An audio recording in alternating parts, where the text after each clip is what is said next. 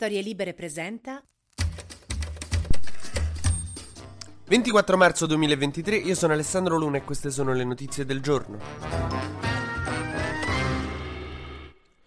Ieri, come sapete, c'era la prova in esterna per Giorgia Meloni perché è andata a Bruxelles al Consiglio europeo dove si è incontrata con tutti gli altri leader europei e niente, manco ve lo sto a dire, alla fine c'è finita Meloni al pressure test. Non puoi portare la pagliata come piatto gourmet. Meloni ha chiesto all'Europa di per favore fare qualcosa sull'immigrazione perché sta abbastanza imparanoiata dagli arrivi che potrebbero concretizzarsi. Secondo lei si potrebbe arrivare a 900.000 rifugiati se la Tunisia crolla perché la Tunisia diciamo che è abbastanza instabile questo periodo. È come la mia prof di latino l'ultimo anno. Se crolla, ci andiamo di mezzo tutti. Meloni ha trovato però la strada sbarrata dal cattivone classico che c'è sta sempre, il più cattivo in Europa, Mark Rutte. Il presidente dei Paesi Bassi, che è uno che non te ne fa passare una, ha detto che no, bisogna rimanere con gli accordi che ci sono ora, che i migranti restano nel paese dove sono sbarcati, che di base o è l'Italia o è la Grecia o è la Spagna. Che fa un po' ridere questa cosa perché lui sta lì su nel nord Europa. Dice no, facciamo una cosa a caso, dove sbarcano rimangono. Ah, sbarcano da voi, eh, non ci avevo neanche pensato.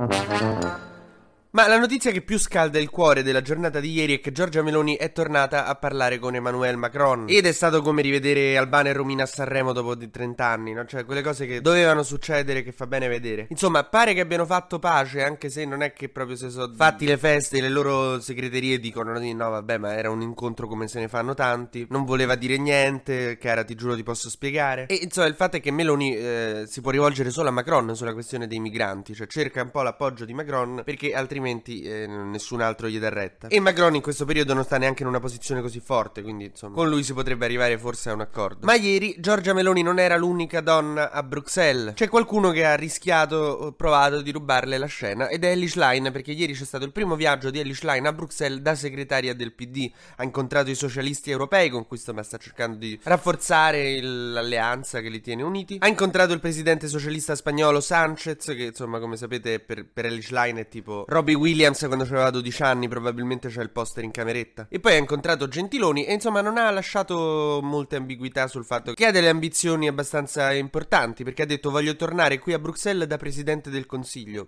Minchia. Paradossalmente è la stessa cosa che secondo me potrebbe aver detto Meloni, però con un altro tono.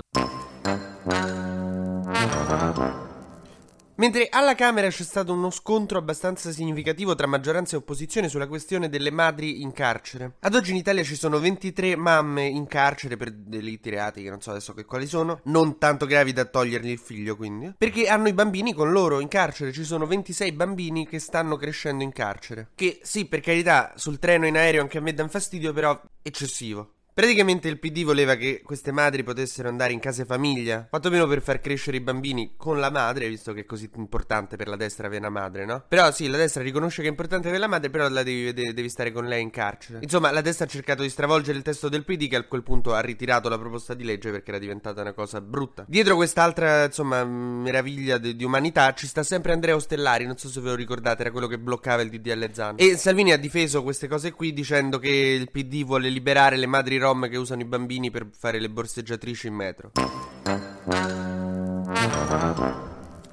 Ma facciamo un breve consueto giro sugli esteri. Ci sta negli Stati Uniti il CEO di TikTok che ha dovuto testimoniare davanti al congresso USA perché eh, gli Stati Uniti stanno seriamente pensando, sia i repubblicani che i democratici, di bandire TikTok negli Stati Uniti a meno che TikTok non venga acquistato da una compagnia americana. Perché non ci si può affidare degli stranieri e perché insomma gli americani devono essere governati da americani e le, le, le, le aziende devono essere di americani. Sai che Donald Trump per far capire quanto ci crede in questa battaglia ha detto che divorzierà se Melania non viene comprata da una compagnia americana. Mentre chiudiamo dicendo che oggi è l'anniversario delle fosse ardeatine, Giorgia Meloni ha fatto un post in cui ricorda quanto è stato brutto il fatto che i nazisti hanno ucciso 335 persone e almeno fino a lì ci siamo. Poi vabbè, eh, insomma, adesso non è che ci dobbiamo indignare ogni volta, sono quelli di destra, fanno così. I loro messaggi sulle fosse ardeatine quando li fanno sembra che i tedeschi si trovavano lì per caso e hanno deciso di ammazzare. Ricordiamo che è successo nella Repubblica Sociale Italiana, perché Roma era Repubblica Sociale Italiana, uno stato che faceva capo a Benito Mussolini. Tutto qua. E che i nazisti vennero aiutati molto da una rete di fascisti che non clandestinamente ma alla luce del sole li aiutavano. TG Luna torna la settimana prossima, sempre da lunedì al venerdì e sempre tra le 12 e le 13.